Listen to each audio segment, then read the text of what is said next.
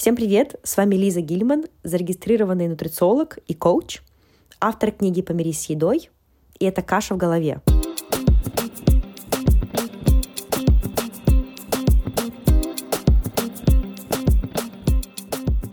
Номер один подкаст о питании, нутрициологии и пищевом поведении.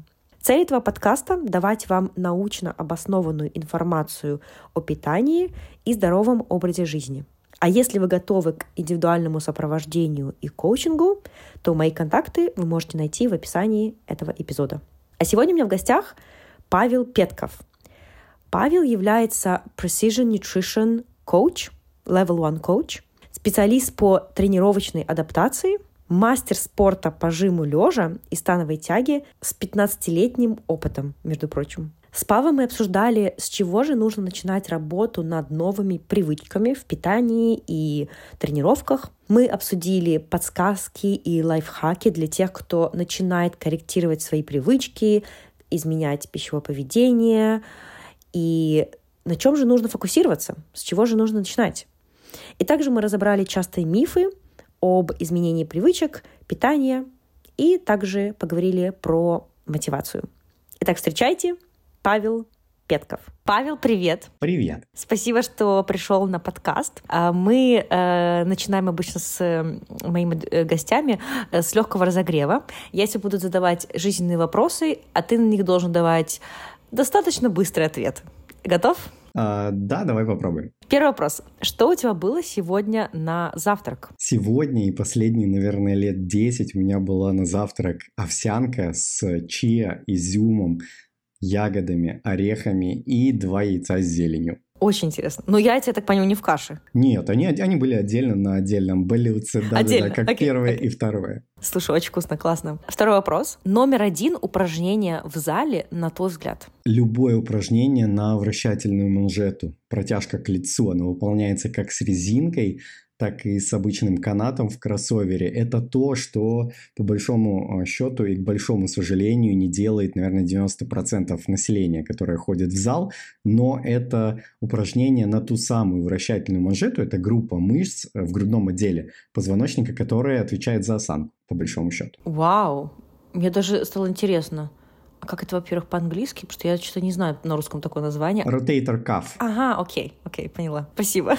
Слушай, очень интересно. Я ожидала что-то типа сквот, там, приседание, выпад или дедлифт, а тут такое. Очень классно, интересно. Я думаю, что да, очень мало кто это делает. Надо обязательно инкорпорировать свои воркауты. Какой у тебя был любимый предмет в школе? Хороший вопрос, учитывая, что я был отличником. Считается, что все предметы любимые, или можно сказать, что меня заставляли учиться? Интересно. Ну, ну, на твой взгляд, вот как бы ты ответил на этот вопрос? На самом деле русский. Я, наверное, понял это уже а, закончив университет. Просто я чертовски люблю а, русский язык как ни странно. И а, мои места в олимпиадах, конкурсы чтецов это, это прекрасно красивый, чистый язык, какой бы он ни был, это прекрасно. Поэтому, пожалуй, все-таки язык. Слушай, классно. Еще не было, никто из гостей не, не, не давал такой ответ в плане любимого предмета. Очень интересно. У меня бабушка была ученица русского языка и литературы, поэтому постоянно поправляла, когда мы что-то неправильно говорили. Да-да-да, я из этих. Окей. А какой у тебя любимый вкус мороженого? А, я, наверное, точно не скажу, потому что к мороженому я отношусь ровно. Если бы ты спросила, какой любимый фрукт, я бы точно сказал, что яблоко, яблоко. Но если мы говорим про мороженое, пожалуй, это будет просто обычный классический пломбир. Окей, okay, принимаем. Следующий вопрос. Какой у тебя любимый кухонный прибор? А, наверное, это гриль. Раньше это был просто гриль, а сейчас это аэрогриль. Это обалденная штука, которая максимально оптимизирует мое время на кухне и сводит его к счастливому минимуму. Обязательно себе приобрету. Никогда не было, но вот нам многие говорили, что очень крутая штука. И последний вопрос. Для меня он самый интересный. Твоя последняя предсмертная трапеза. Что ты будешь есть? Закуска, главное блюдо, десерт? Закуска – это, пожалуй, будет хумус с овощами. Вот именно так. Тарелка сыров настоящих твердых там должен быть пармиджано 100%. И там э, вряд ли будет какой-нибудь камамбер или бри, потому что я их не люблю. Из э, основных блюд это будет запеченный стейк кижуча. Почему кижуча? Потому что мне он очень нравится. Он дикий, у него такой интересный вкус по сравнению с другой красной рыбой. И мне он просто нравится. Этого уже достаточно. Плюс запеченный батат. А на десерт – раз уж это предсмертная трапеза, то это будет мой любимый тирамису, который я очень люблю, и поэтому ем где-то раз в год. Класс. У меня здесь такой вопрос про тирамису, потому что я когда-то говорила с своим итальянским другом и поняла то, что я всю жизнь неправильно делала тирамису, ну, исходя из того, как они делают. Вот ты в своем тирамису делаешь, ты добавляешь ликер, вот в кофе, да, когда ты обмачиваешь эти вафли, как это, савоярди, ты добавляешь ликер или нет? Будем честными, я сам не готовлю тирамису, потому что не хочу заморачиваться, но моя знакомая, которая мне однажды готовила, а у нее брат э, шеф-повар в мишленском ресторане, он сказал, что надо добавлять, и поэтому она добавляла. Вот, я всю жизнь тоже так делала. А оказывается, итальянцы, мои друзья, сказали то, что вы что, ликер не добавляет, вообще алкоголь не добавляется в тирамису. И я в таком разочаровании. Я поняла, что есть разные методы сделать тирамису, но, но почему-то итальянцы, мои друзья, сказали то, что это другие страны как-то там изменили рецепт, и на самом деле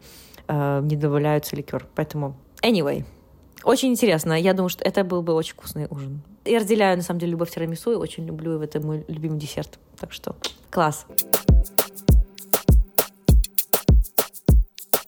Павел, скажи, пожалуйста, представься э, нашим слушателям, расскажи немножко про себя, э, чем ты занимаешься, специализация. А, итак, э, собственно, меня зовут Петков Павел, я специалист по питанию и здоровью Precision Nutrition. Я по совместительству еще и действующий пауэрлифтер, занимаюсь силовым троеборием и занимаюсь им, наверное, уже лет 15, и поэтому имею право заниматься адаптацией здорового населения, что очень здорово, потому что в моем понимании когда мы говорим о здоровье, мы не можем говорить исключительно о питании, либо исключительно о спорте, забывая про сон и забывая про стресс. Это одна из основных концепций Precision Nutrition. Это принцип глубокого здоровья. Причем э, мы стараемся сбалансировать, ну, в идеале, поскольку мы живем все-таки не в вакууме, а в реальном мире, мы стараемся сбалансировать все эти сферы и, собственно, для этого нужен я. И пока я с этим справляюсь. По поводу специализации, я, наверное, ну, нет, нет какой-то конкретной специфики, потому что спектр моих задач очень широкий. Я работаю как и с профессиональными спортсменами, вплоть до паралимпийских э, участников Олимпиады Токио 2020, так и с обычными ребятами, ну, у которых, скажем так, нет э, конкретных спортивных целей, но вместе с тем они по-прежнему хотят быть здоровыми. Ну вот, наверное, вот так вот. Э, очень классно. Слушай, такой интересный факт. Ты работал с олимпийскими спортсменами для Токио. Можешь немножко про это рассказать? если я правильно поняла. Ну, э, нет, скорее не для Токио, а уже с состоявшимися. Это Артур Сайфудинов, это бронзовый призер Токио по плаванию. Вот, и, собственно, он меня нашел, ну и мы с ним а, работали, скорректировав немного его питание, потому что оно как ни странно, у профессиональных спортсменов также страдает, как и у обычных людей. О, а можно сказать, э, вот э, как страдает? Потому что я вот этот мир профессионального спорта, я его не знаю. Вот что бывает у них провисает в плане сбалансированного рациона? Скажем так, если я тебя спрошу твои мысли о том, какой э, рацион, ну, в целом, у профессиональных спортсменов, вот ты мне что ответишь? Вот просто на вскидку, как ты об этом думаешь? Э, мое предположение было бы, что им все-таки помогают. У них есть специалисты в команде, которые им помогают балансировать рацион. Э, но опять же, это мое предположение, может быть, это и не так. Э, но также я бы подумала, что немного идет белка. Я думаю, что, возможно, они не так много едят овощей, как даже по каким-то нашим международным рекомендациям. Я думаю, что они маловато едят бобовых. Крупы, я думаю, что они едят, но у них достаточно, наверное, узкий выбор круп. В плане напитков, я думаю, что у них нормально в плане вот именно воды и не сладких напитков. Хотя сладких напитков тоже, думаю, что есть. Ну, из такого тоже предположения, я думаю, что у них алкоголь присутствует. То, что даже если мы думаем, что у них и присутствует алкоголь. Ну, вот как-то так. Вот такие мои предположения. Ну, по большому счету, в целом, наверное, ты права, потому что практически у каждого спортсмена западает пункт с овощами. И нехватка клетчатки на фоне даже ну, не очень большого количества белка, если мы говорим, например, про спортсменов-пловцов, может приводить к не очень э, приятным последствиям там, в том же кишечнике, потому что нарушена замедленно перистальтика, это иногда может приводить там, даже к таким неприятным последствиям, как запоры. Вот. Просто об этом не все говорят, скажем так, в очных беседах, но в итоге это проблема, а мы стараемся эти проблемы решить. А по большому счету, если мы смотрим на целую картину, то к моему удивлению, потому что я примерно так же думал, что у спортсменов должен быть в команде нутрициолог, диетолог, который должен быть грамотным и квалифицированным, но оказалось, что, ну, наверное, ребята, которые там занимаются диетологией, очень давно обновляли свои знания. И поэтому у нас спортсмены иногда и даже чаще, чем хотелось бы, вылезают за счет э, там, БАДов, витаминов и прочего-прочего, но в ущерб рациону. А как мы знаем, что ни одни таблетки не скорректируют плохую диету.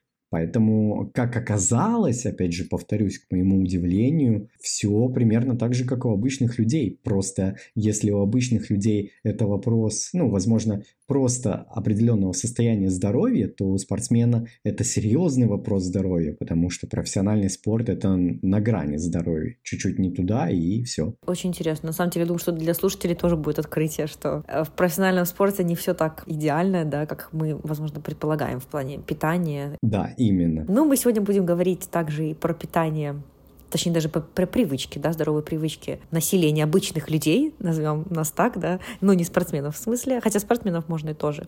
И мне к тебе такой вопрос, вот из твоего опыта э, в работе с привычками людей, а с чего ты считаешь нужно начинать работу над новыми привычками? С самого начала, всегда, как ни странно. А самое начало – это сесть и подумать, где мы находимся сейчас.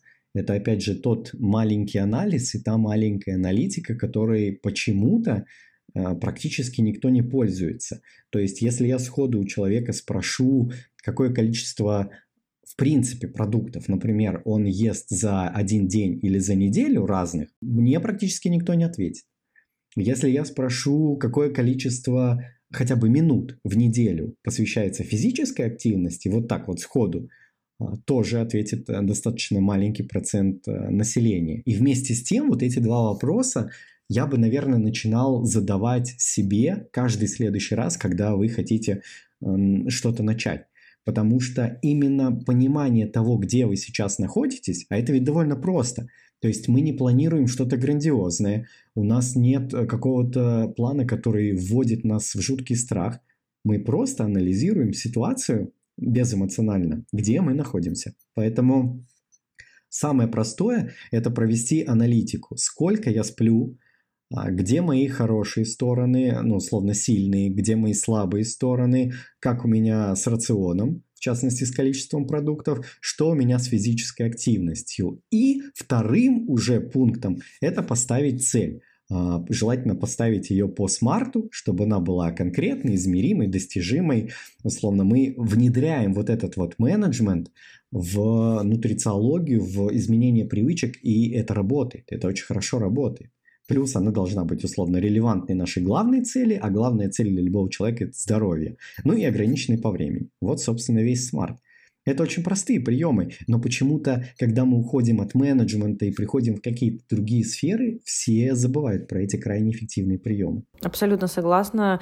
Э, смарт-привычки — это такой почти что золотой стандарт, можно даже сказать, ну, такой вот прием, который используется в health-коучинге, в нутрициологии. Я когда работала в, в Англии на программе по диабету, предотвращению диабета, то мы тоже использовали SMART-систему, причем с разными группами населения, и прям вот всем тоже нравилось. А можешь вот для слушателей, чтобы пояснить, вот ты пояснил, что такое SMART. А давай мы приведем пример, цель, которая не SMART, и потом цель, которая может быть SMART. Например, я буду клиентом, да, я скажу то, что, окей, я хочу есть больше овощей, это моя цель. Окей, эта цель получается не SMART, потому что, опять же, так. Она, она, ладно, она конкретная. То есть мы говорим про овощи. Мы можем скажем так, сказать, что она конкретная, то есть сделать ну, такую поблажку, потому что не обязательно, что ты хочешь есть э, какие-то конкретные овощи, а тебе в целом пул овощей хочется увеличить. Вот. Но как нам ее сделать э, условно по смарту, если у нас уже есть конкретика, у нас э, цель должна быть достижимой, то есть здесь в этом плане нам, наверное, добавить нечего. Ты по-прежнему хочешь есть больше овощей, и здесь банально тебе нужно будет понять, в каком формате тебе их есть. Условно, если у тебя есть трудности с тем, что тебе не нравятся сырые овощи, тебе банально нужно будет подумать про какие-то запеченные варианты, как вариант, тестировать. Поэтому со вторым пунктом здесь тоже особо проблем нет. А, при этом а, цель у тебя должна быть ограничена по времени, у тебя ее нет. То есть ты должна ставить себе ограничения, а это всегда повышает эффективность. Опять же, она должна быть еще измеримой, и, собственно, релевантной твоему здоровью. Но она уже релевантна, потому что у тебя а, речь про овощи. В идеале я бы сказал, что я хочу есть 5-6 порций овощей в день разных, и увеличить это потребление за 3 месяца. Что нам это даст? Это нам даст, опять же, 5-6 порций овощей в идеале, конечно, в конце в день, через 3 месяца, и это 100% будет релевантно основной цели здоровья, потому что как минимум здоровье кишечника станет лучше. Да, классный пример, э, классно разобрал. То есть тут именно, да, не хватало вот э, каких-то вот цифр, можно даже сказать. Сколько, как часто, ограничение какое по времени, это тогда. Еще хочется добавить то, что э, цели важно ставить как действие, а не цель как результат. То, то есть можно брать цель как результат тоже, но на ежедневной основе использовать именно цель как действие. То есть, например, есть овощи — это действие, да, а, например, цель, там, я хочу быть минус там, столько-то килограмм. Это результат, но это не является тем, чем ты можешь заниматься каждый день. Потом мы развиваем это на что-то исполнимое каждый день. То, что такие маленькие движения, маленькие действия мы можем делать, да? Совершенно верно. Это второй, наверное, самый классный золотой принцип. Это искусство вот этих маленьких шагов или пятиминутных действий. Потому что лю- любой глобальный шаг строится из вот этих пяти минуток. И, как ты правильно сказала, все, что человек может сделать прям совсем маленькое, то есть есть каждый день чуть больше овощей. То есть мы не стараемся делать идеально, мы стараемся делать достаточно хорошо. И это самое главное. А чтобы делать хорошо, нам нужно делать маленькие шаги. И именно эти маленькие шаги с большей степенью позволяют нам сформировать и укрепить привычку а соответственно мы с большей вероятностью достигнем результата. Да, вообще золотые слова — это прям э, про вот перфекционизм тоже и про то, что все пытаются сразу все менять, сразу все э, менять все свои привычки, особенно с, э, в январе. Обязательно нужно прям написать себе список все, что я хочу поменять за свою жизнь, полностью поменять свою жизнь. Всегда приходится даже останавливать клиентов от того, чтобы так, давайте мы разделим эту цель на 10. ну ладно, не на 10, но на 4. Вот это будет более-менее реалистично, чтобы чтобы... Потому что тогда потом получается разочарование, на первой же неделе мы э, не продолжаем, мы останавливаемся, не действуем. И это, знаешь, вот что я еще заметила? Наверное, самое опасное в вот этих вот завышенных ожиданиях и даже каких-то больших целях, это то, что мы не выполняем свои же обещания себе, и это подрывает наше доверие себе. А это, мне кажется, самое плохое. Самое плохое, что может быть в привычках. Не доверять себе. Что скажешь? Конечно, все, все верно. У нас, опять же, на, наша самооценка, наше отношение к себе, оно а, зачастую завязано на том, что мы делаем. И когда у нас нереалистичные ожидания, слишком завышенные цели, мы с большей вероятностью их не выполним, а значит, с большей вероятностью мы а, в следующий раз, когда что-то захотим сделать, вспомним вот эти неудачи и, скорее всего, перестанем это делать. И именно поэтому крайне важно в самом начале построить реалистичные цели. Я поэтому со всеми своими клиентами провожу маленький такой эксперимент, маленькое задание скорее даю, причем всем, вне зависимости от их профиля, заполнить цель свою, а, составив ее из пяти предложений, каждое из которых будет отвечать на вопрос «зачем?», то есть еще глубже раскрывать предыдущее предложение, а значит раскрывать ту цель, которая тебе действительно важна. Это очень классное упражнение, и не все его могут сделать сходу, но у всех получается в итоге. То есть, например, э, вот возьмем наш с овощами пример. Я пишу «Зачем мне есть больше овощей?» И там отвечаю, ну, потому что это там много витаминов, минералов. Зачем мне получать больше витаминов, минералов, да? Да, все верно. Я возьму на заметку. Я именно конкретно вот упражнение с своими не делаю. Так, зачем мне витамины, минералы? Окей, ну это помогает моим там моему телу функционировать лучше и дает мне, возможно, энергию. Зачем мне давать энергию? Ну, тогда я буду лучше выполнять свои ежедневные дела и лучше буду функционировать, давать заботу другим людям. Окей. Зачем мне лучше функционировать? Я поняла. Короче, классно. Это я так, знаешь, проговариваю, чтобы это супер. Окей.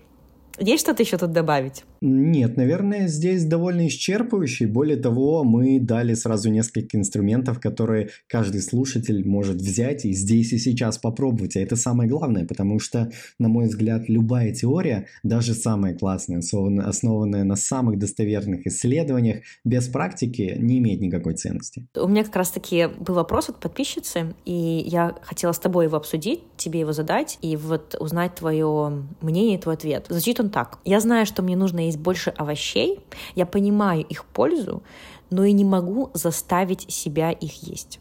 Мне невкусно. Что посоветуете делать?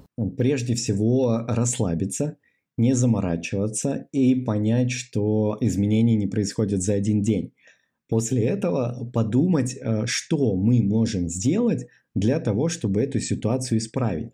Если мы говорим, что нам не нравятся овощи э, как на вкус, мы можем а, как минимум подумать о разных методах обработки и готовки с добавлением специй, оливкового масла, либо любых других сочетаний, которые банально нам понравятся.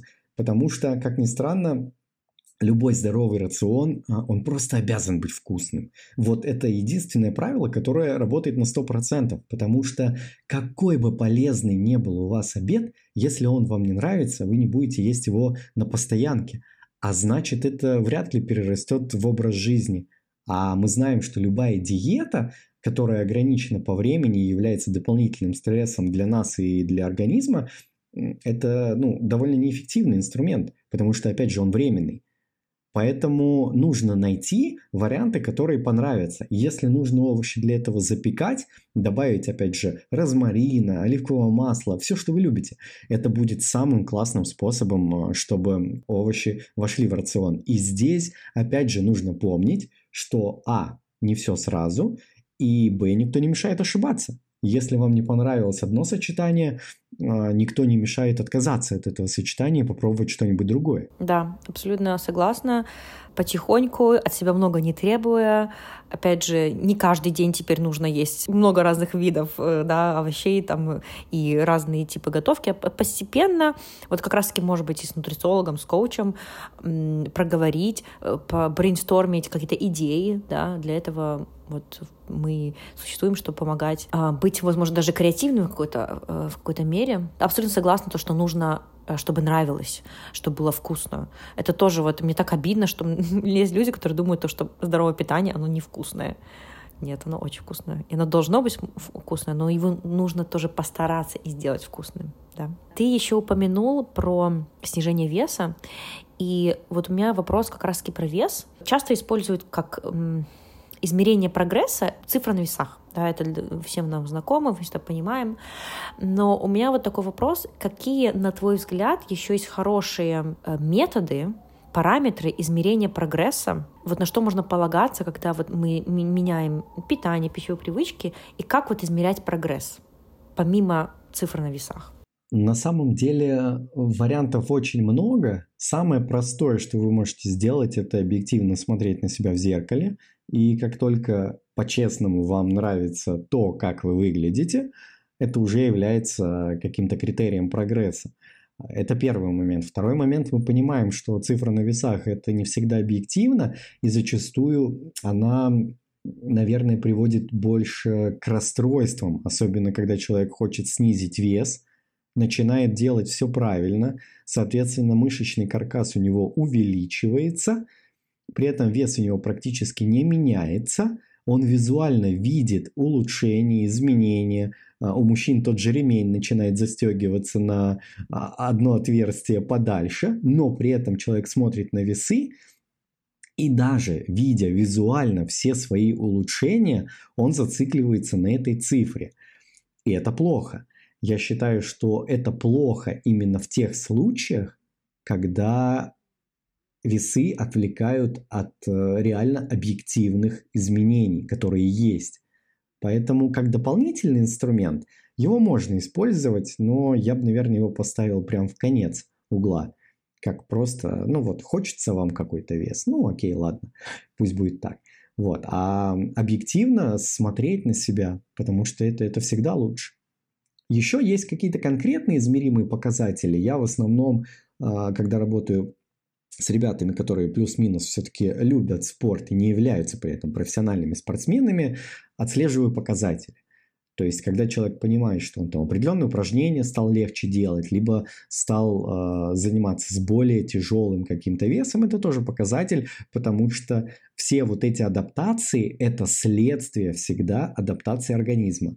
А значит, мы меняем композит тела в сторону мышечного каркаса, и это хорошо. Да, очень классно. Еще вот, если дополнить, то бывают более такие неконкретные, наверное, что ли, э, параметры, например, улучшение пищеварения, более регулярный стул, там вот чисто вот как-то субъективная энергия, уровень энергии, там сон и так далее, там настроение и так далее. Вот такие вот моменты, про них тоже часто люди забывают, но их тоже можно использовать да. Э, тут, наверное, все зависит от того, вот какая отправная точка. То есть с какими, что не устраивает изначально в своем образе жизни, в питании, в рационе и так далее, и возвращаться к этому и, окей, делать такой чек-ин.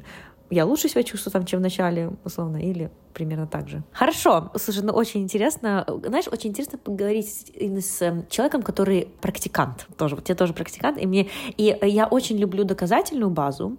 Э, науку, э, я вот сейчас PhD делаю, но я также очень люблю вот эти лайфхаки, практикующие моменты, что для кого работает. Это вот, наверное, вот в этом есть наше какое-то творчество в нашей работе. Э, и вот это вот, где наука совмещается с творчеством, это вообще классно. Что тебе самое любимое в твоей работе? В моей работе как раз-таки и самое любимое это, ну, помимо того, что я все-таки помогаю людям, и это очень здорово, это как раз-таки совмещение науки, достоверных э, знаний, достоверных данных и правильная их адаптация под конкретного определенного человека. Потому что, во-первых, мы должны уметь правильно интерпретировать наши данные, это важно. Во-вторых, а может даже и как раз в первых тоже, они должны быть все-таки достоверными, потому что в 2023 году огромное количество сейчас недостоверной информации по питанию и здоровью. Как и было, наверное, во все времена, есть у этой информации там какие-то последователи, которые пытаются защищать, но я все-таки за достоверность, потому что, как сказал э, Силуянов однажды в своем интервью, наш советский ученый, что все-таки как раз решают ученые, а не врачи, спортсмены, тренеры и диетологи. Потому что, по большому счету, я, например, исследования не провожу. Вот. И получить условно какие-то данные я не могу. А, соответственно, моя задача, во-первых, найти, во-вторых, интерпретировать правильно, а в-третьих, адаптировать под конкретного человека. На мой взгляд, это искусство. И если и когда оно у нас получается, то есть мы получаем конкретный, осязаемый, опять же, по смарту результат для человека, а самое главное, что человек радуется, это очень здорово. У меня такой вопрос еще. Из твоего опыта, вот э, как долго... Я так сейчас спрашиваю, понимаю, то, что, ну, такой э, вопросик, нет на него конкретного ответа, наверное, но спрошу твое мнение. Э, из своего опыта, как долго занимает времени вот поменять какую-то привычку или привычки в питании у конкретного человека? Там, недель. Вот для слушателей, чтобы, знаешь, эм, иметь должное ожидание, наверное, от себя, то есть что какие-то вот временные рамки? Я здесь начал бы немножко с другого конца. Мы э, все хотим быть здоровыми, но это основная наша цель. И как я уже говорил ранее, любая более мелкая цель, пусть даже более какая-то конкретная, э, спортивная даже, она должна быть в идеале релевантна самой большой цели – это здоровье. И здесь стоит себя спросить, а, как долго вы хотите оставаться здоровыми. Условно месяц, два или по большому счету всю жизнь, ближайшие там 20, 30, 40, 100 лет – И я уверен, что большинство ответит э, ближе к 100 годам. А раз ближе к 100 годам, то настраиваться нужно на то, что все аспекты нашего здоровья, в том числе здоровое питание, которое мы будем под себя всегда корректировать и оставлять его по-прежнему вкусным для нас, и физическая активность, которую мы будем адаптировать со временем, особенно когда а, будем становиться чуть более пожилыми и, скажем так, условно немощными. Вот. Это все э, история на всю жизнь. Поэтому давать себе какие-то конкретные вот и очень сжатые сроки, это, наверное, не очень эффективно. Есть очень классные классный прием, который я тоже рекомендую всем попробовать, кто слушает, если вы захотите это сделать. По поводу формирования новых привычек, у нас же они не формируются быстро, вопреки э, достаточно количеству информации, э, которая написана в интернете, что это там две недели, три недели, э, начать чистить зубы другой рукой, условно нерабочей. Вот, это очень интересный эксперимент, который я в свое время провел. Так вот, э, согласно результатам, ну, конкретно вот этого локального инструмента, первые два месяца ты себя контролируешь, чтобы взять э, щетку в нерабочую руку, условно в левую в моем случае.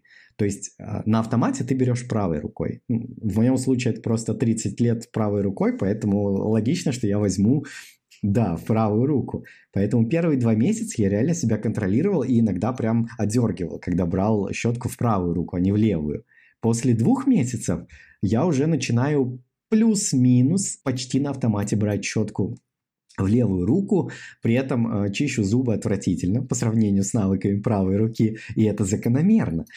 И в результате, спустя, наверное, 6-8 месяцев я чищу зубы левой рукой и, наверное, так же качественно, как правой рукой. Не задумываясь о том, в какую руку взять щетку. Вау, это супер упражнение. Ты знаешь, есть похожее упражнение, которое я бывает использую.